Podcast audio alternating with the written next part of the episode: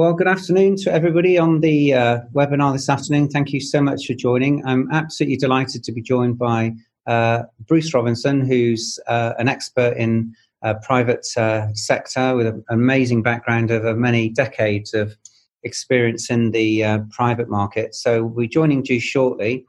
Um, Bruce shortly, rather. Um, what I wanted to do is just give those others uh, an introduction to who we are at Device Access. We're a market access um, consultancy. Uh, we've been around for 10 years. We celebrated 10 years this year. And what we do is we help to get great technologies to patients faster. And part of that is around understanding what happens in our healthcare system, uh, the NHS, and, and, we've been having, uh, we've been fortunate enough to have had access to the NHS um, hospital database to understand how patients are treated today and the impacts they have into the healthcare system. Um, we've been looking very, very closely at what's been going on with the uh, waiting list uh, within um, NHS England, particularly in, in, in the light of, of COVID.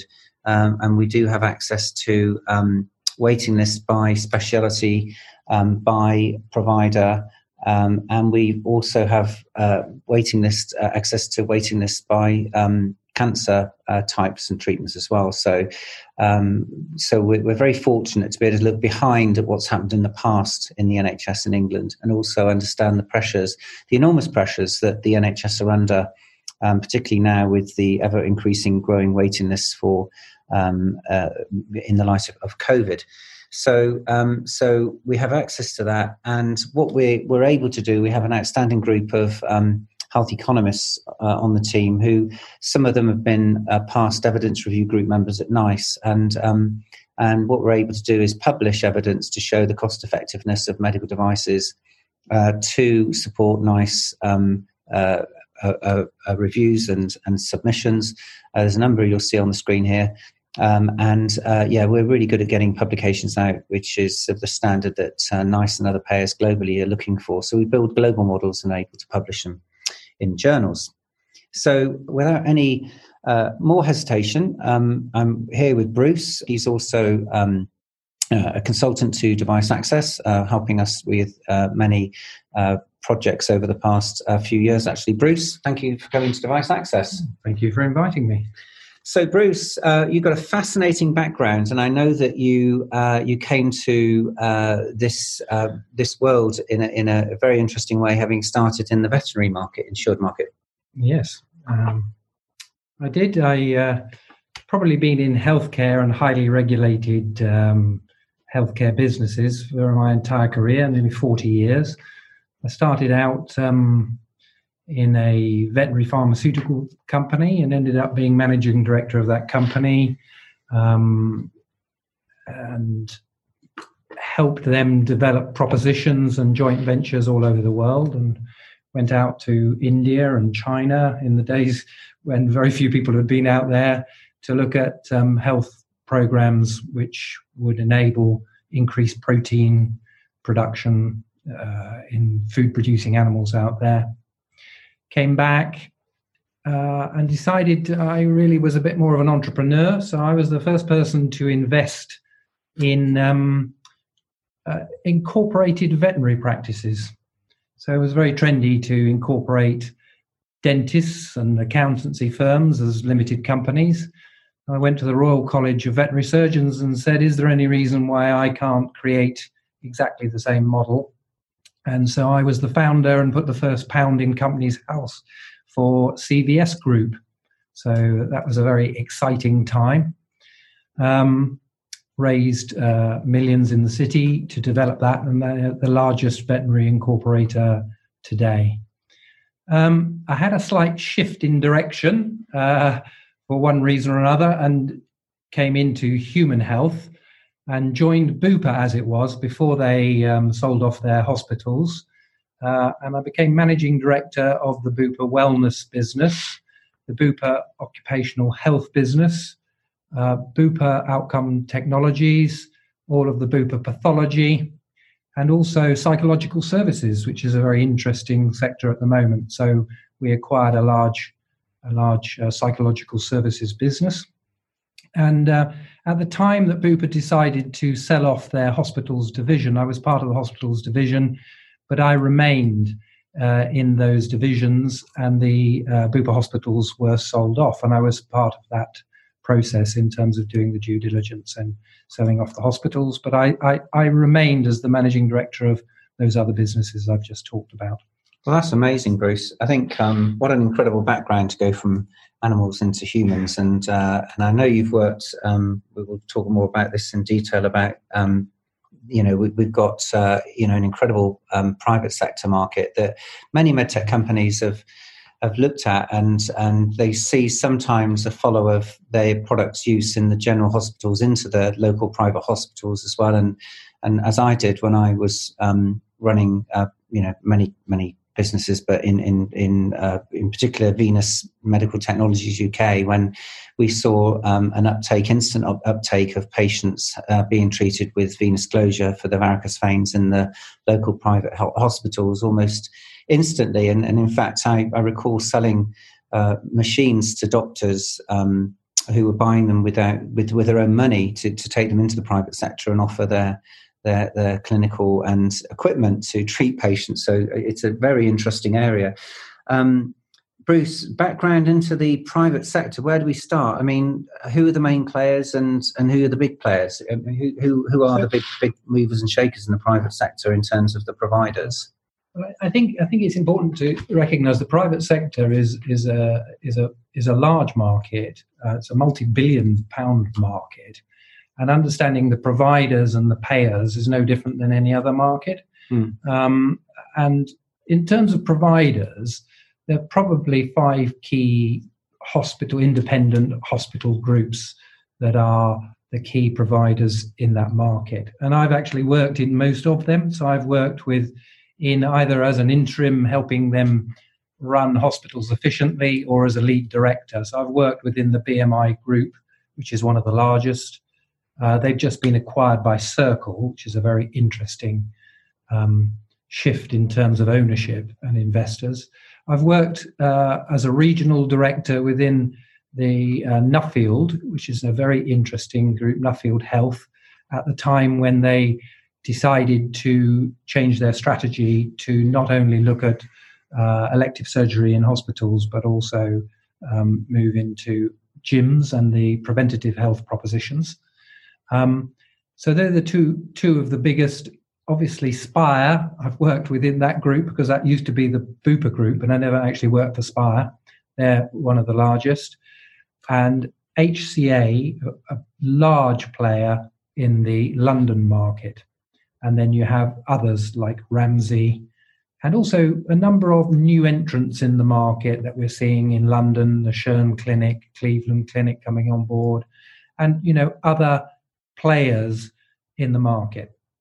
I think the other one not to ignore, and very much in the uh, London arena, is the uh, you know the increase in private patient units that are being offered by trusts, where typically there used to be a cap on how much private work the NHS trusts could do. That cap was removed, and now they can um, do anything up to 49% of their revenue through private patients. And there's quite a quite a demand for that. Typically the structure of these uh, providers uh, you know they they don't have that many operating theaters. They you know quite a lot of them will be two to three operating theaters. One of them will be laminar flow. Some of the larger groups may have five may have eight.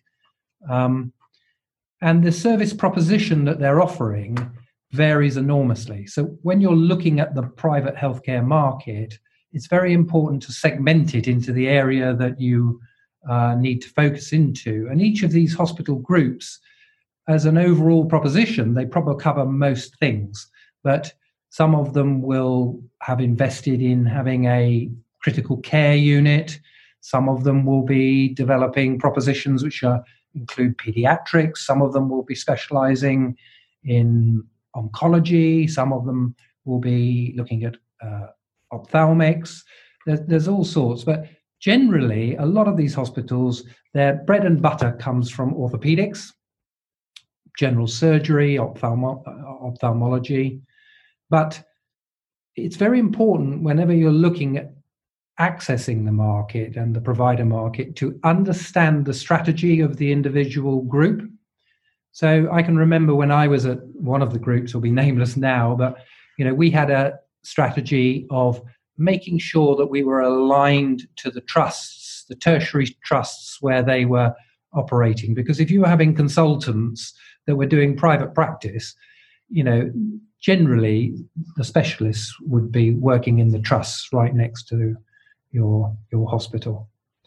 So orthopedics is is a very important uh, part of that market, uh, and I think you can see lots of reports on what is the size of the market, but you really need to understand how it's made up. And in the acute independent uh, hospitals market, typically the propositions that are being offered are inpatient, day case, and outpatient, and with all the diagnostics. And, and as with the NHS, there is a tendency of uh, work to be moving from inpatient to day case to outpatient. Okay, that's uh, that's very helpful, um, Bruce. So, um, so obviously we know there's these providers. We've got uh, BMI, uh, we've got um, uh, Nuffield Health, Spire, HCA, Ramsay, uh, and you, you, mentioned these other ones, the the Cleveland Clinic and, and the Schön Group, which is uh, which is really fascinating. Um, you know, in my time of running around in sales for twenty odd years, I was, um, you know, it was basically Bupa and Ramsay and BMI, um, which so the, in terms of size of hospital groups, um, and in terms of highest volume of, of, of hospitals within those providers, um, Bruce, which which are the biggest? Is B, so B, BMI, BMI, is, BMI is the biggest in terms of the number of um, beds and hospitals. Right. I would have thought. I haven't got the exact figures. Spire would closely follow that. Um, in, in term, but if you were looking at markets, you know, you need to also be thinking about operating theatres and you know the, the, the specific markets. Most of private, a lot of private capacity is delivered out of London, the south, and the southeast, and you know HCA are obviously the biggest player in London.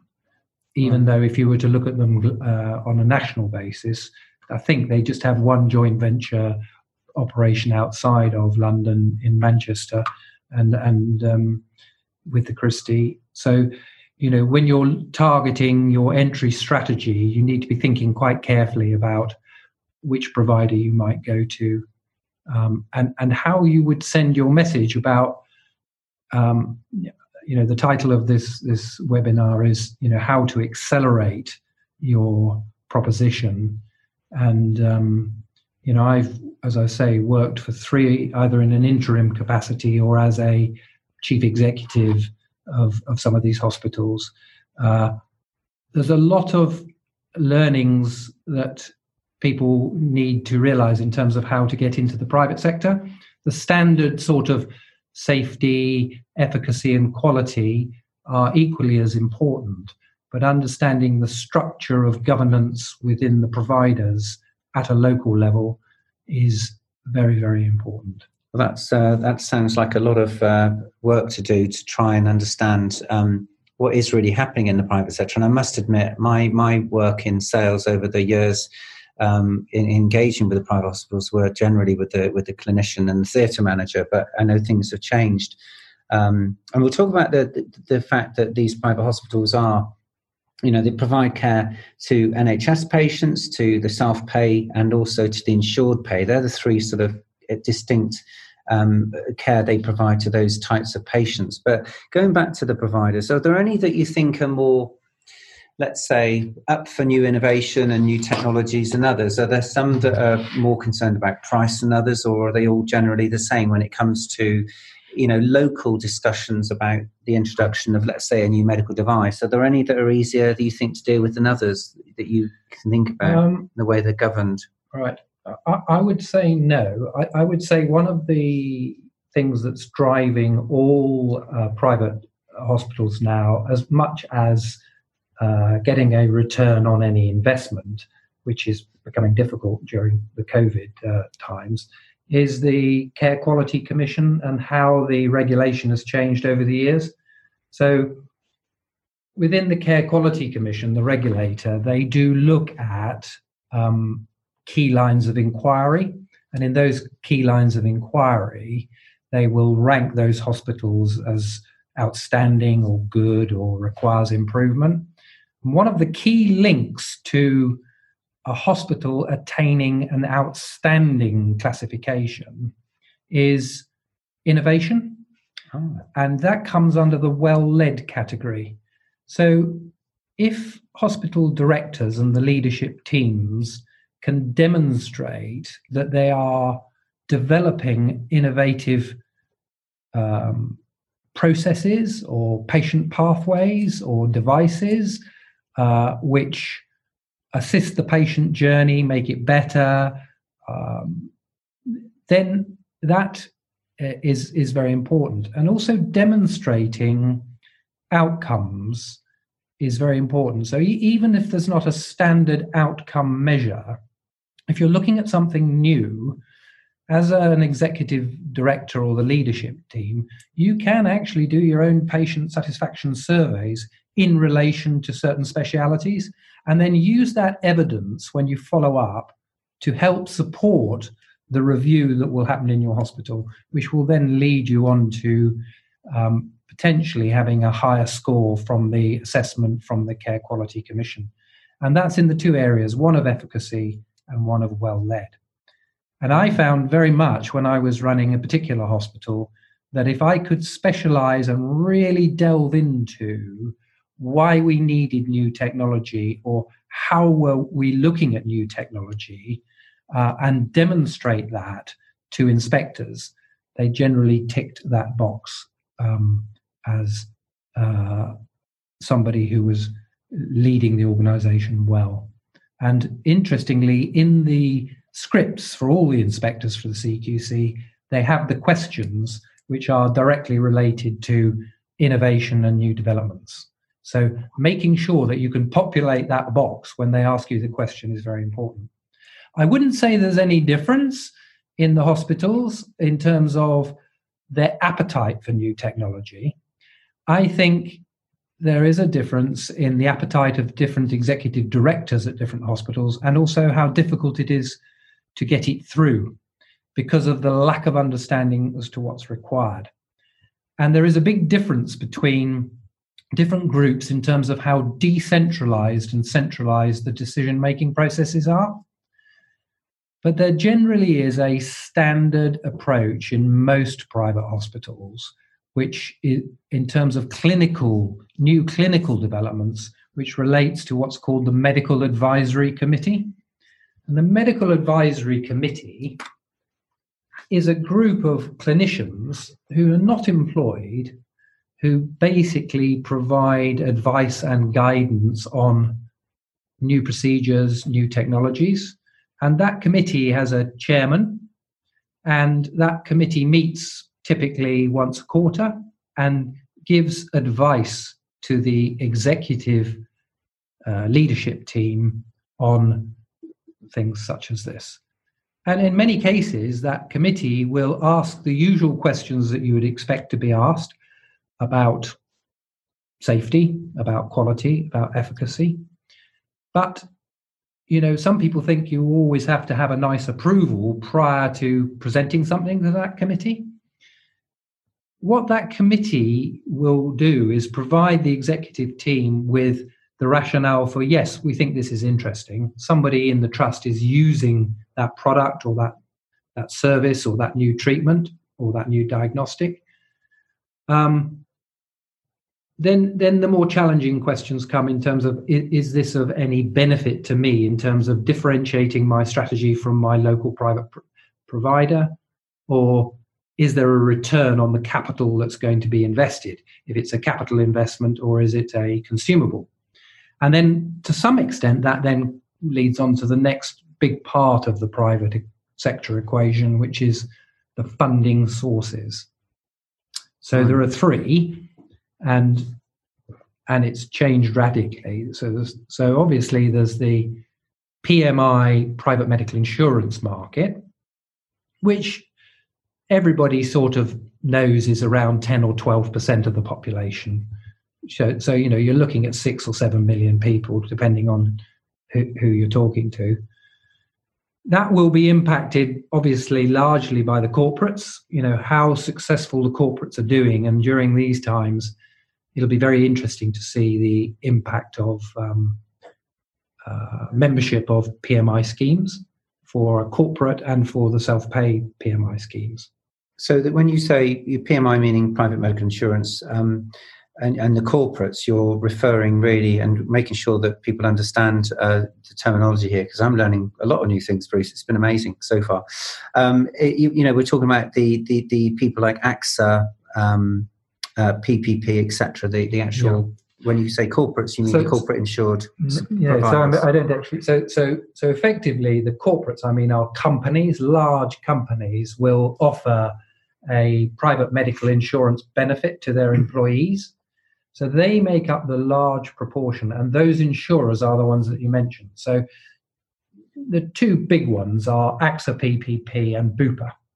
So they cover the majority of insurance claims in the UK and then you've got Aviva and Vitality, and then you've got a number of others.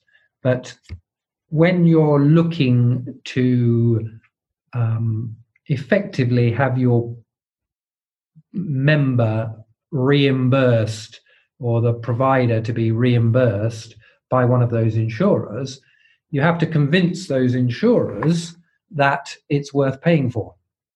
So a lot of the insurers will say, no, if you're if this is a new development or a new technology, we're not going to reimburse you until we understand it. So there is a process uh, that new technologies go through to effectively get a code, um, this kind of clinical classification, where all the insurers get together and assess new products, procedures, diagnostics, and then they give a CCSD code, which is quite different, really, from the NHS, where you might have an HRG4 plus code, which is influenced by comorbidities, it might be influenced by the market forces factor as to what part of the country you're in. This committee doesn't do that. This has been going on for a long time and has representatives from the major um, insurers. And even when you get the CCSD code, there is no guarantee that that insurance company will actually fund or reimburse you as a provider. So, uh, further discussions have to then be had with those insurers around uh, the reason why. And, and, a really good example of this, Michael, when we first met, or not first met, um, uh, Device Access came to see me in one of the hospitals I was working at to look at the um, uh, a new product for benign prostate hyperplasia. And uh, I can remember asking some quite challenging questions of Mike around, well, you may be developing this for the NHS, but I'm absolutely telling you now, if you can't um, tick these boxes for me, um, we won't be using it in, in, in, in, in our hospital. But we started using that. They'd done their research very well, and we managed to tick all the boxes. I went away as the chief executive and understood uh, all the questions, managed to get them into a format where I could present that to the MAC, the Medical Advisory Chair Group, and we started using the product in advance of it having any NICE approval. Uh, but we had done our work very carefully on what price, what margin, what return on capital, and even as an individual uh, chief executive of a very large hospital, I would I still had to, in effect, go through the processes of getting that approved centrally. And most of these big groups that I've talked about here also have a medical director that sits centrally, and they will have their own medical advisory board. And prior to you introducing anything locally, even if you haven't had it approved, you will then have to potentially present a business case.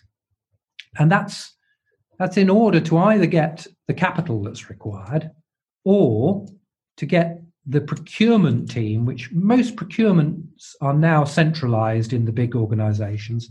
And in order for you to get a catalog code which allows you to buy it locally, you have to get that approved centrally.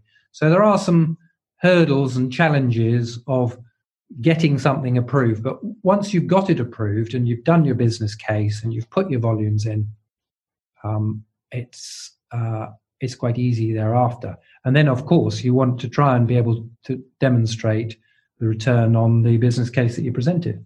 Uh, it sounds like a, it sounds to me like you know obviously we we have supported over forty companies through NICE now, but it sounds to me Bruce, that the private sectors have their own sort of mini NICE committees uh, centrally uh, with, with the um, with the with the insurance companies as well, and, and also the local what you call the medical advisory committee as well. So it's it's fascinating stuff, and um, I know that uh, you know Bruce is able to to, to help us uh, through through device access uh, to, to, to listeners interested in understanding um, how to put the business cases forward and how to engage with the the private uh, payers and providers um, to, to help uh, to get things approved. So we're here to help. Um, but I just wanted to go in a bit more background here because it's um, yeah, it's all it's all come back to me. This this opportunity of you know six or seven million people have, have got private insured.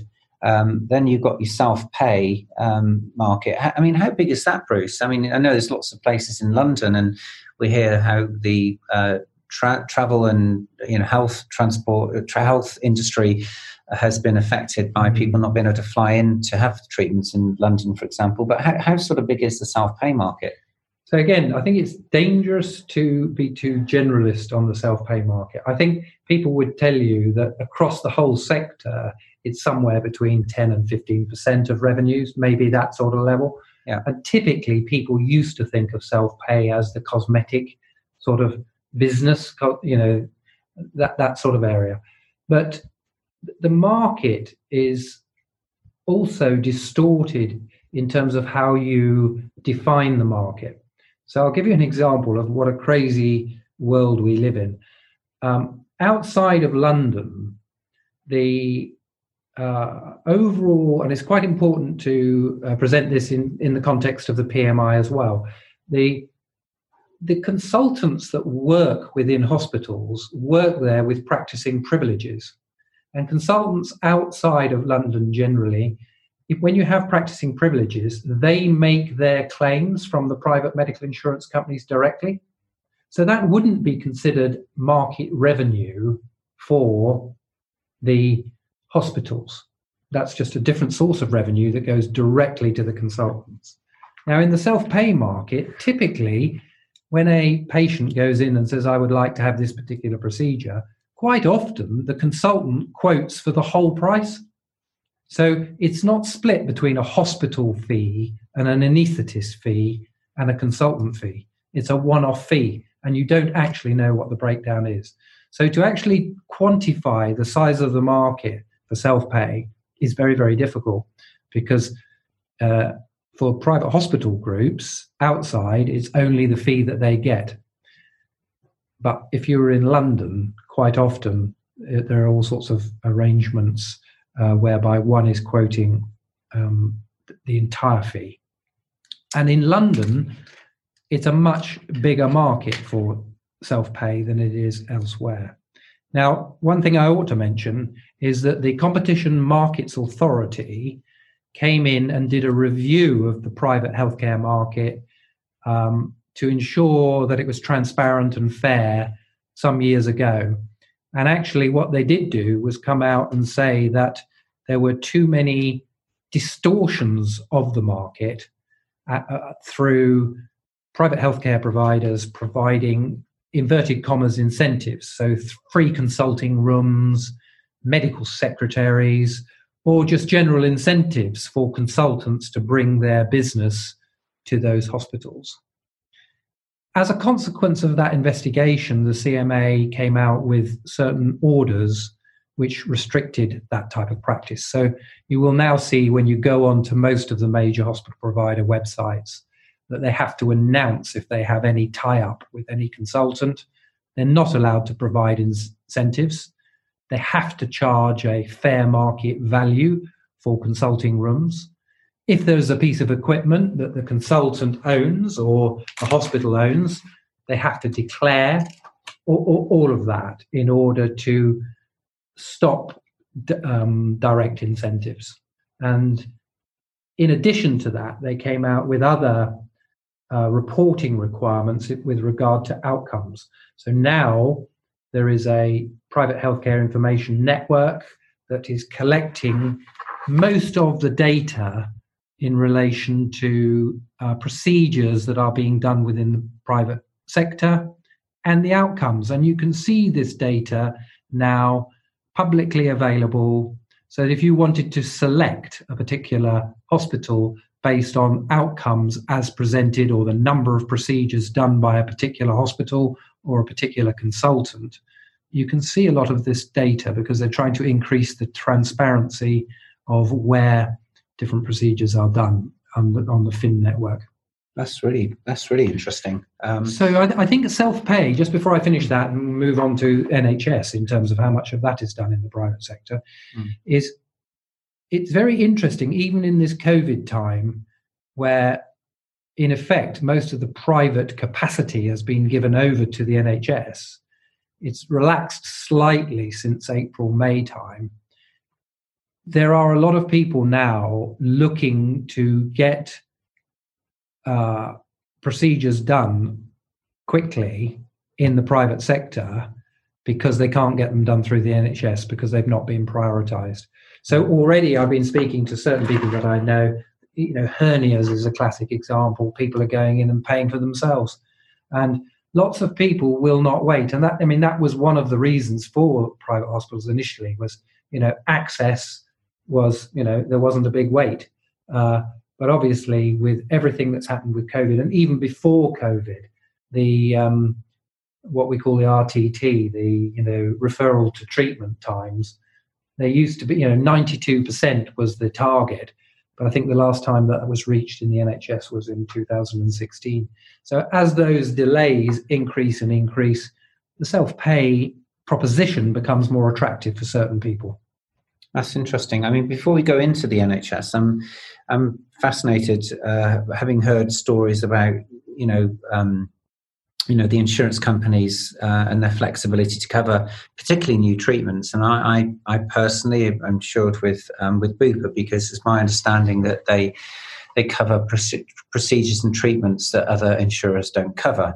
Um, but I, although I don't expect you to comment specifically about the, the, the individual insurance companies because I know you're still very close and still very involved in you know working in the private sector and, and, certainly I know Bruce you do a lot of interim management in private hospital groups in in, in the country. But um, are some of them easier to deal with in terms of getting coverage than others in terms of the processes for getting um, agreements that they'll cover treatments or the general mindset of those insurers which you know are they are so they... I think to answer that question without shooting myself in the foot, the answer is yes. Right.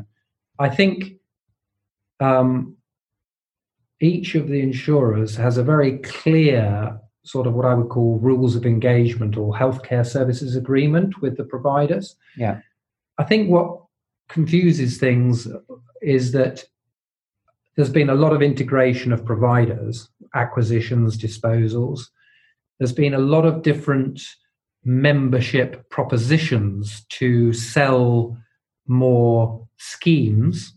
Those schemes can be corporate schemes where that's a kind of bundling of the average cost for a particular bank or whoever the corporate is, you know, we'll give, provide you with this. But there are all sorts of different propositions that have been sold to members. And actually, it's very difficult and complicated for you to work out uh, exactly what your scheme is. And therefore, quite often I hear um, patients saying to me, Well, I wasn't aware that that was my excess, or I, I wasn't aware that that was an outpatient charge. I wasn't aware that my pathology charges weren't included, or I wasn't aware, uh, and all of these things. And it's very interesting who the contract is with. So some of the big organi- of the organi- insurance companies have set up very, very good um, almost pre-authorization networks where you can find out pretty quickly what you're covered for and what you're not, not covered for. And also, so can the providers.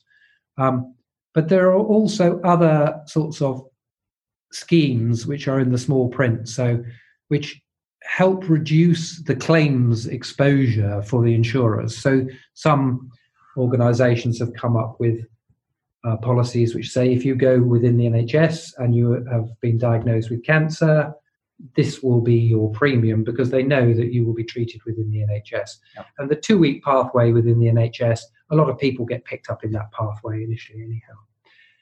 I think I think the insurers are really looking to also help introduce, you know, the NHS long term plan with integrated care pathways. So they're not just looking at the procedure; they're really interested in, you know, um, can you do more for the patient to give a better outcome so they get value for money? And that's right the way from pre-assessment to follow up to rehab and I think we'll see slightly different models of uh, insurance and what is covered. Um, and then, of course, the corporates, they have to look at the costs. And I, I think is a very interesting area, the whole area of sickness absence and the cost of sickness absence in big organizations relative to the premium that is being paid by that organization. And it surprised me to some extent that the government aren't looking at some sort of incentive in relation to national insurance contributions for corporates that have decided they're going to provide private medical insurance for their employees, uh, particularly at this time. You know, so I think that might be another yeah. interesting area. It's uh, it's it's there's a lot more to this than uh, I know we're, we're we're trying to focus on accelerating medtech sales, but understanding the structures and complexities of these groups is is is sounds to me like quite a minefield um, with different payers and providers. But overall, um, it's been very helpful to, to, to learn. And, and uh, as I say, uh, any of you interested in in finding out about coverage and getting your product through into the um, private insured sector, um, please, as say, reach out. I'll give you details at the end of this. But what I wanted to touch on now, um, we've, we've talked about self pay and insured pay, the groups, the payers and providers, and and, and the processes of getting technologies um, recommended on a local private hospital by private hospital basis or on a national group basis, which is, I know we've touched on, was clearly very complex.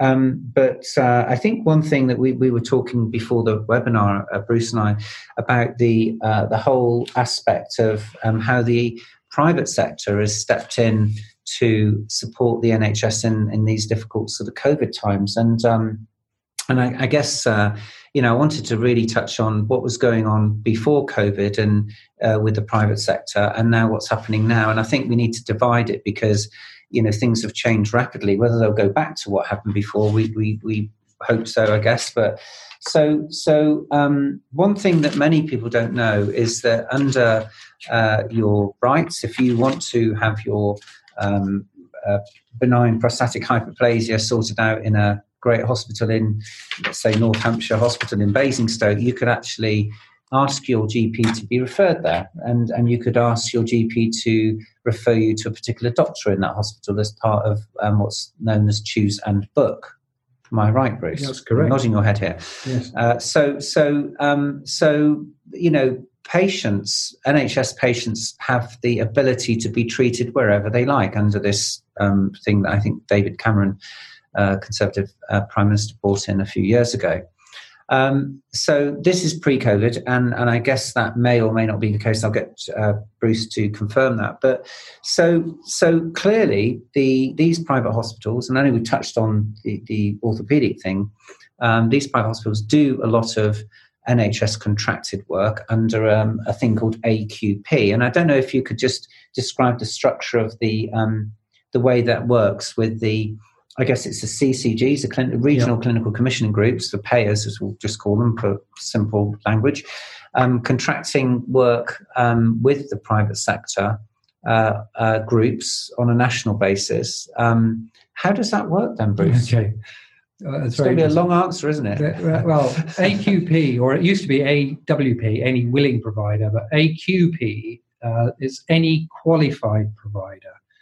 Um, and the purpose of that was uh, to introduce choice and uh, the opportunity for patients in the NHS to go to their GPs. And then when they get referred, they would have a choice of the hospital that they could have that service delivered from. And in making that choice, there was no bias in relation to cost because the cost to the taxpayer was the same wherever it was delivered from. And in order to be considered as any qualified provider, you had to sign up to what was called the standard acute contract, which all of the big trusts also had to sign up to. Uh, so, in effect, the commissioners, uh, not national commissioners, but the local commissioners, and they all changed over the years to different commissioning groups, um, were signing up contracts with the private sector and not centrally. This was all done locally um, to deliver certain services with exactly the same requirements in terms of um, uh, referral to treatment times, exactly the same penalties, exactly the same incentives in terms of quality, CQUINs uh, uh, for, for everything, uh, and exactly the same tariff. So when the trusts all went to HRG4 plus tariffs, so did the private sector. And exactly the same uh, everything really reporting requirements inspection quality governance uh, w- w- was required and if you could um, sign up to the particulars of that standard acute contract and deliver against it that became a very important source of revenue and in fact the nhs is the second largest funding source for the private sector wow. um, prior to COVID. Uh, admittedly, nothing like you know uh, what we've talked about in PMI, but it's certainly bigger than um, self-pay. Right. Um, and uh, the appetite for hospital groups to take up that contract varied according to where you were, according to your uh, capacity and also utilization of that capacity. And at the private sector, prior to COVID, in many hospitals, the utilization of bed capacity at night was very, very low. I mean, you know, it could be even down at 30 or 40% for inpatients because a lot of work had moved to day case, but a lot of staff didn't uh, justify inpatient. And a lot of the care pathways and a lot of the costings and a lot of the margins that were being made had all been predicated on inpatients years and years ago. So, with a very high fixed cost base and a very high, you know, property and a very high capital cost base, you know, and, and typically staff are are just like in the NHS, the big fixed cost base in the private sector, putting more capacity, you know, demand through uh, an underutilized capacity should help improve the bottom line. And um, so the private sector looked at that, and effectively, the way that worked was that you would agree prior to the start of the financial year what you would uh, be delivering in ter- total volume so that the commissioners understood what the financial cap was in their particular commissioning group and they could say, well, we're going to give 90% of that to the trust and we might give 10% to the private sector. Wow. And then you'd have to deliver against that. And if you did too much, then they might come in and question you as to why you were delivering too much. Uh, and that used to that term used to be referred to as overheating. And if you did too little, um, that was another issue. Or if you had all sorts of problems with delivering the service that you'd promised, you got all sorts of problems.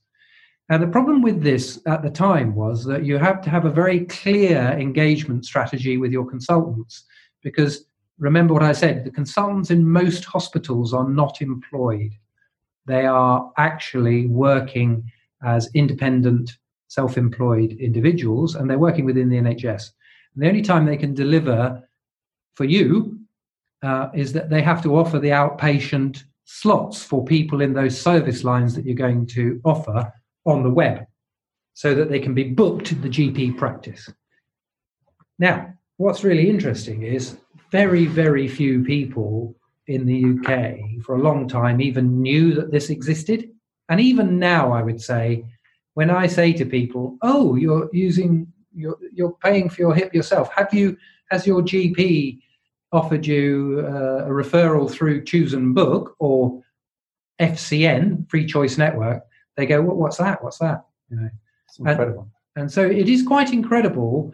And in the in the first instance, you couldn't select your hospital or your consultant, but actually, when you go and see the GP, the referrer, they will have an electronic base there which shows all of the slots that are being offered all over the UK within the NHS. And you could go and choose to have your hip replaced in Yorkshire if you wanted to. If you know, if, if that's where you wanted to go. Bit of a drive. Yeah, from here. Yeah, I mean, I, I think it's uh, you know I've looked uh, and uh, you know we work closely looking at the what's known as the standard contract, which is the agreement between the payer, the CCG, and the provider. And Section two point one point six talks about the requirement to be um, to have regard to NICE guidance and and and be compliant against NICE technology appraisals. So it's very interesting that those companies that have gone through the NICE processes uh, and recommendations, the ones that we work very closely with over the years, um, have the um, added benefit of that being written into the contract within the private hospital groups as well, which would obviously help to drive adoption of those tech into the private sector. Yeah. Um, yeah, yeah. And I think that would probably make any decision making in the MAC uh, medical advisory committees within the hospitals simpler if they have the opportunity to use technologies um, that or, or, or, offered technologies that have gone through the, the, the, NICE the rigorous processes of NICE as well so i guess it's all supporting that um, i mean I'm, I'm just really interested in um, can i just add one yeah. thing which i'm sure you just reminded me is that yeah when the individual independent providers list the DOS slots, so the directory of service offerings, it amazes me how poorly the definition of what they're offering is listed. So if it's a new technology, if you put the name of the new technology rather than the general, sort of general surgery or whatever, then when people are looking for that within the directory of service, immediately that comes up, and then that means that you'll go to that particular hospital because they and this is very similar to you know if you go to the consultant's finder and you have a piece of new technology, if that consultant happens to be a specialist in a particular discipline and he's been trained or she's been trained in whatever that new technology is, if you don't name the technology in that person's profile, when somebody searches for it, you don't find it. When the insurers search for it, they don't find it.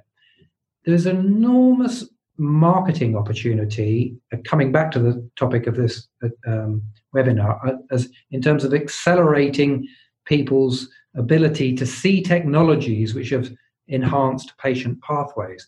But a lot of people haven't bothered to put that language in their profile.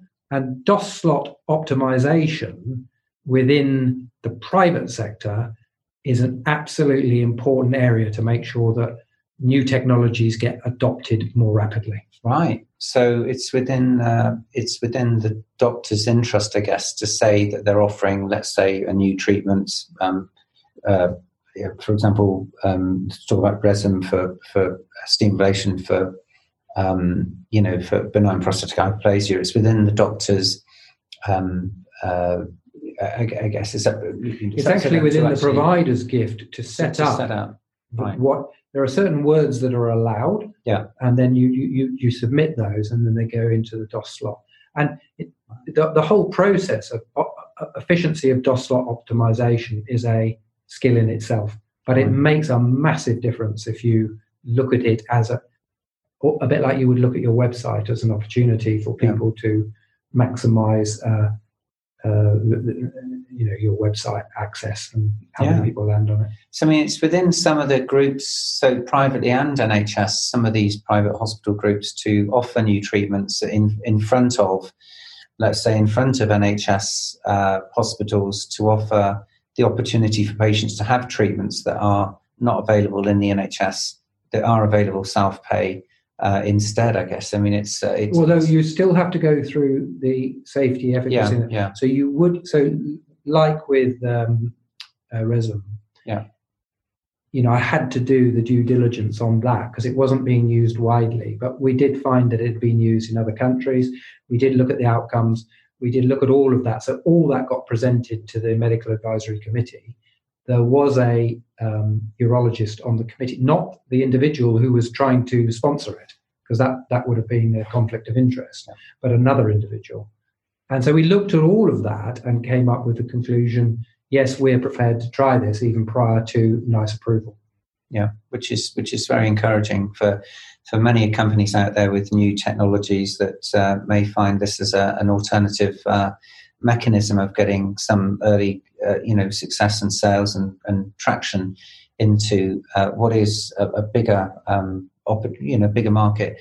So um, I know we've got sort of a few minutes left here. I just want to touch on where we are now with the private sector because we've got uh, all sorts of stuff going on with COVID and patients being treated in the private sector at the moment uh, because of an. I mean, I'd love to understand, you know, five minutes on what's happening with COVID and NHS patients and private, and you know what's where are patients going and who's doing what these days. So um, I'm not completely up to date on it, but in effect, the private sector entered a block contract to support the NHS in delivering sufficient capacity mm. to help in circumstances where the NHS were going to get overloaded. And um, that block contract uh, was based on uh, very strict rules around particularly infection control processes and also categorization of patients in terms of the risk or whether they're COVID patients, X, Y, and Z. So a lot of the capacity for a long time was completely taken, not by all private sector. There are a few that decided not to go into it, but very, very few. Most of them looked at it as okay, let's support the NHS.